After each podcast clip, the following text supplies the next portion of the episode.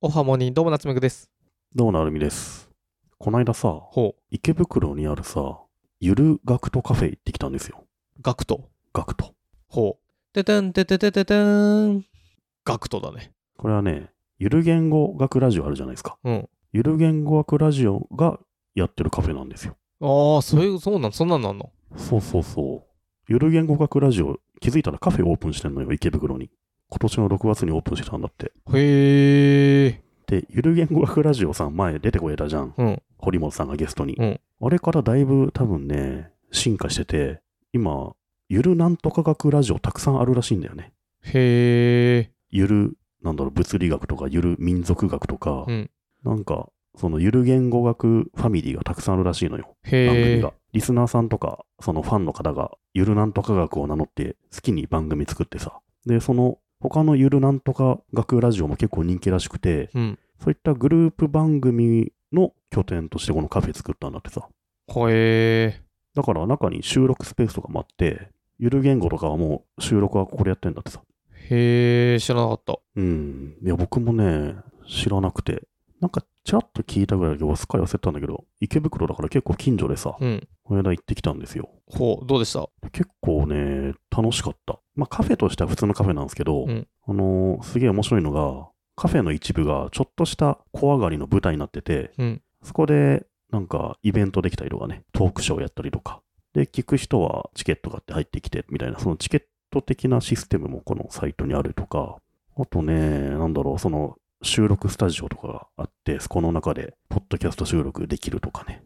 割と、なんか、面白い作りのカフェになってましたね。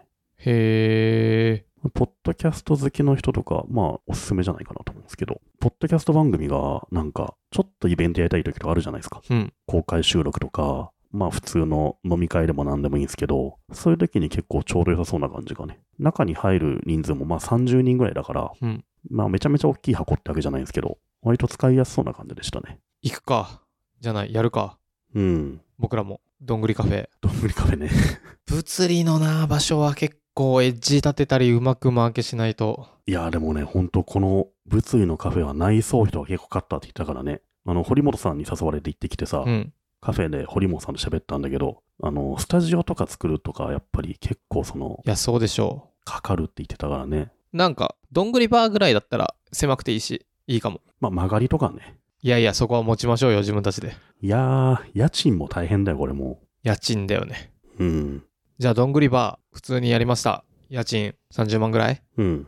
そこはどうなってますかなるみさんが店長として立っている。いや、僕は店長として立たないと思うんだけどね。夜寝てるしね。でもアルバイトの人件費もかかるからね。まあ、それらを払ったとして、何しよう。うん。何があんのどんぐり、どんぐり杯が置いてますとかは普通だよね。うん。何すんだろう。ゆる学とカフェは何なの別にカフェで何売り上げ立てようと思っておるわけじゃないでしょ、多分。結構イベントスペース的な感じだね。うんうん。ほぼ毎日のようにイベントやってるから、B&B に近いですね。ああ、なるほどね。ついでに本が売ってるみたいなね。そうそう。ポッドキャストとかそういったトークに関するイベントをたくさんやってて、まあ、ついでにコーヒーとか軽食とかお酒飲めるみたいな感じですかね。もう雑談がそれに近いんじゃない雑談はもうそうだね。クラフあそこはでももう少しクラフトビールだけでキャラ付けできてる感じだねう。んうん。いや、リアルの店舗持つの面白いな。うん。やるか、どんぐりカフェ。一回このゆる学徒カフェで練習させてほしいよね。なんか。アルバイトさせてもらって。一日。うん。いいな、やりたいな。で、レジ打ちすらちゃんとできんのかっていう心配があるから。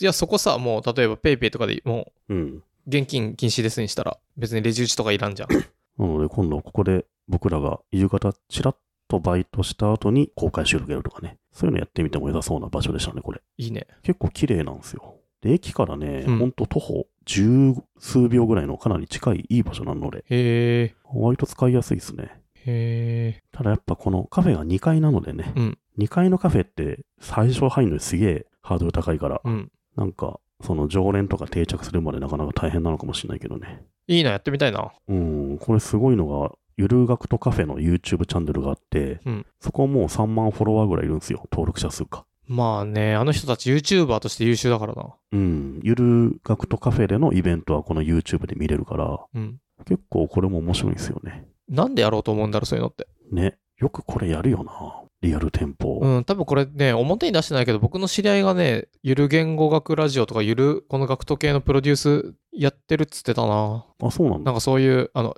バチバチちゃんとしたビジネスマンがね、へえ。のお友達がいて、それやってるって言ってたから、なんか多分そういう人たあちこが。の中の人なんだ、これの。じゃないだからこういうの、例えばカフェやってこういう風に人集めて、それがこういう風な流れになっていくと、何年後からプラスだよみたいなの多分考えてんだと思う。うーん。リアル店舗やるとしたら何がやりたいですかまたそれはどのような風になってますか僕はね、本屋やりたいですね。いや、それ言おうと思ったわ。本屋。やるか。どんぐり本屋はいいね。ただ、その、店舗としてさ、場所を借りてってだと、結構辛いので、一軒家みたいなのを借りて、その、一階の半分ぐらいが本屋なんですよ。うん。で、自分の家賃みたいなもので賄ったりして、コストを。本屋いいっすね。で、好きな本置いたりとか、漫画置いたりとか。やるか。こっそりお酒出してお酒の方が利益いくみたいな感じにしたいな。本屋はなんか、古物商じゃないけど何か取らなきゃなのかな。本屋いいじゃないんじゃないのその、お腹壊すこともないしさ。ね、問屋からもらうだけだよね。本屋のその問屋というか、流通からちゃんと本下ろしてもらうにはなんか信用がいるのかね。まあ、明日からやるんですけど、つって、本当に送ってくれるのかみたいな、そういうのはあるよね。最初は何冊からみたいなのがありそうだね。最初なんかもブックオフで仕入れてくるしかないとかあんのかな。僕本屋やりたいなと思うことあるな。やろうよ。うん。暇だし。場所さえ見つけて。うん、いいんじゃないどんぐり本屋やりたいよね。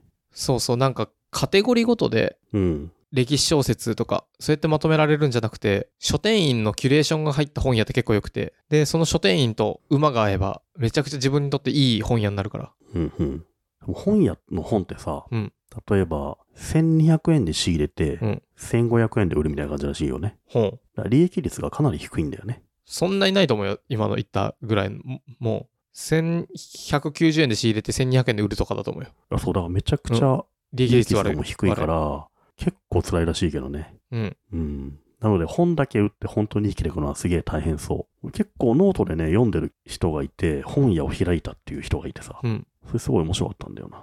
書店開業日記みたいなのをつけてる人がいて、へえ。それ読むとね、うんあ本屋ちょっとやってみたいけど大変そうだけどみたいな、すげえ楽しそうなんだよね。じゃあそこの本屋には、本屋プラス何々が併設されてます。なんでしょうカフェお酒の方がいいんじゃないですか。コーヒーもまあ、たかが知れるじゃん。暗いと読みづらいよ。まあ、中で読まなくてもいいんじゃないかな。ココワーキングスペースとか。ワーキングスペースねコ。ワーキングスペースあんまりもう、リモートワークができるようになった今の時代、あんまり流行らんのだよな。うん。家でできるし。なんだろうね。なんだろ託児所違うな。う。うん。コインランドリーかな。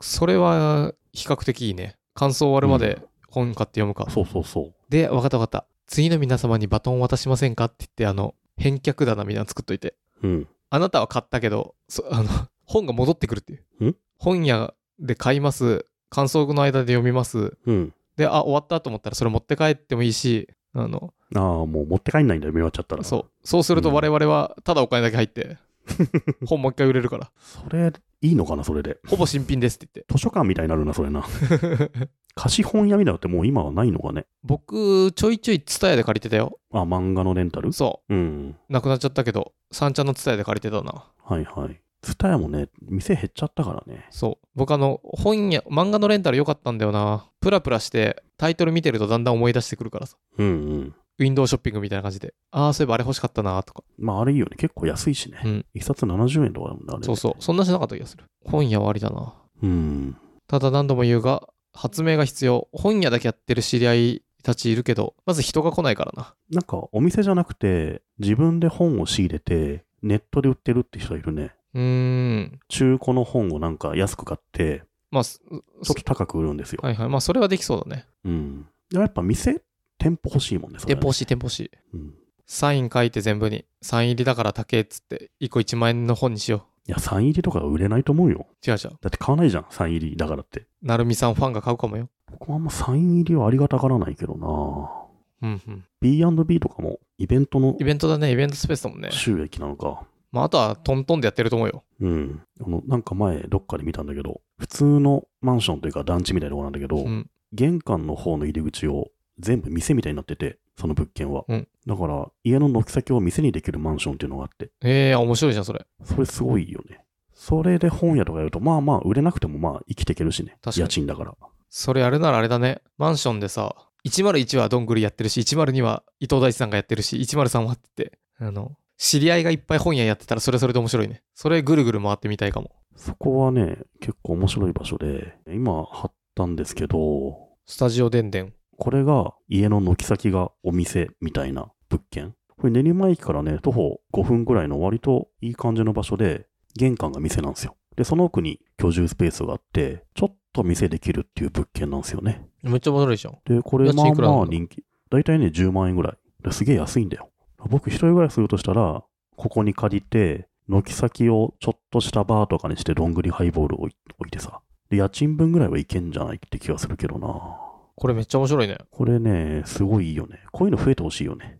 家賃だと思えばいいじゃないですか。いい。で、これね、このうちの一つに練馬なんだけど、グリーンブラウンっていうカレー屋さんが入ってて、うん。そこは結構ね、味も本格的で人気ですよ、この。このグリーンブラウンっていうのは、貸しのね、ハウスみたいなとこに入ってるカレー屋なのよ。で、ちゃんと人気店ができてんだよね、こういう。え、めっちゃ面白いじゃん。僕、密かにね、これ開いたら入りたいなと思うんだ一よ個ね。一個空いてるよ。開いてる空いてる空いてる。一個。空いてんのえー、じゃあなんか、全然これ借りてみたいわ。これいっぱいじゃない108。 ?108。あ、本当だ、募集中だ。これ色が全然一緒でわかんないな、こ れ。ちょっと色変えといてほしいな。えー、108いいね。賃料本当は10万円ぐらいじゃん。安っ。借りようかな。安いよね。借りようかな。そうそう、これだったらなんかさ、家という別で借りてさ、仕事場にしてもいいし、これどんぐりで借りるあ、それでもいいよね。 ?5 万5万出して。うん。なんか、3人とかで3万とかでも、5万5万でも全然いいし、これいいよね。こういうの。あと、本屋であるのは、昔、うん。結構昔、2008年、ん7年、6年とかか。まだ、博報堂が田町にあった時に、うん。その下の本屋が完全に博報堂をターゲットにしてて、めっちゃ面白かったんだよね。あの、広告業界の人が絶対買うだろうなって本の並びになってて。うんうん。僕、それは一定あると思うな。例えば、トヨタ本社の前にトヨタ自動車の人が読むであろう本屋さん作れば、結構売り立つと思うんだよね。それはいいっすね。で、あとあれじゃない入場料を取る。あー、でもそういう本屋あったよね。知らん。あー、あれだわ今。さ、六本木のさ、うんうん。あなんのだっ、け青山、青山ブックセンターの跡地だよね。そうそうそう。いや入場料取るがいいと思うな。そうすると混まないし、ゆっくり立ち読みできるって。うん。あそこ入場料いくらすんだろあれなんかカフェみたいな感じだよね。だからタイムチャージがあった気がする。うな。えー、分吉っていう名前らしいな、あの店ね。青山ブックセそンうタそーう。のだからき六だだから喫茶本木のと跡地は喫茶とくっついてんだよね。だからどっちかっていうと喫茶でお金と取ってる感じだけど。えー、入場料がね、1650円で、うん。そうすると入場して、コーヒーと紅茶おかわり自由。だからコーヒーと紅茶代だよっていう体だよね。そうだね。まあカフェだね。そうそう。ゆっくり本読めるカフェで。うん。そう、僕、あの昔リクルートにいた時に上場する日に向かい側にあった本屋が全然リクルートターゲットしてなくてこれもったいねえなってずっと思ってたんだよね。リクルートターゲットする本屋って何をいたのいやだからんされてないのよ。うん。されてなくじゃあするとしたら何をすればいいの創業者江添さんの本とかさ、ああ、そういう感じか。うん、とかリクルートについてなんか第三者が話してる本なんてや山ほどあるからそういうのを平置きするでもいいしこの間さ、あの、会計ソフトのフリーが本屋作ったんだよね。えー知らないフリーっていう、あの、確定申告とか使うソフトあるじゃないですか。うんツバメ飛んでるやつでそしのょフリーが、そう、子会社を設立して、書店経営に参入っつって。すげでえ蔵前に本屋をオープンしてて、うん透明書店って言うんだよね、これ。これすごいよね。月々の売上経営状況から社従業員を増やした備品の経費なども包み隠さずクリアにお伝えしていますうん。なんかすげえ実験としてやってるような感じでさ。面白いフリーが自らスモールビジネスを経営することによって社員がバックオフィス業務を経験することでうん。ユーザーの理解ができるっていうそうそうそう。まあそりゃそうだあよねのフリーが会計をやることによって、これめっちゃいいじゃんいろんなことがわかるっていうね。これいいよね。いや、それありだと思うわ。なんでかっていうと、フリーがのメインのターゲットってさ、まさにこういう本屋さんとか、あの、めっちゃちっちゃい、うんそうそうこ個個人人事事業業主だから、その気持ちがわかるよね。けど、フリーなんてとても優秀な人ばっかりだから、つくこま東大、つくこま早稲田からのフリーみたいな人たちはさ、やったことないわけよ。うん、こういうスモールビジネスを。そうっすよ。ほとんどの IT 企業の社員が店舗運営とか店舗に立ったことないわけだから、そそれを用意しちゃうっていうのはすげえいいよね、これね。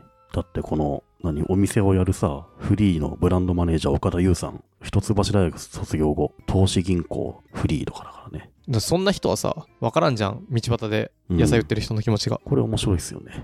どんな本置いてんのかよくわかんないけど。ノート社が実際の書き手の気持ちを分かるために本屋やろそれさ、本屋で書くべきなんじゃないのう。 本屋じゃなくてそれ以前に。 君は視点が鋭いね。執な筆んで売水っ。てんだいきなり みたいな。うんまず書けやってなるからね。書いてないからね、みんなね、ノートの人たちだってそんなね、確かよにくなね。いですよね。うん。独力さんぐらいだからな。あんなに書いてるのはね。うん。へえ、なるほど。ということで、我々、どんぐり FM、いつか本屋やりたいなと思っておりますので、ぜひ、我本屋に詳しいマンがいたら、DM いただけると、本当に本屋をやるかもしれません。はい。こんな本を置いてほしいとかああれば、ハッシュ、どんぐり FM つけてツイートお願いします。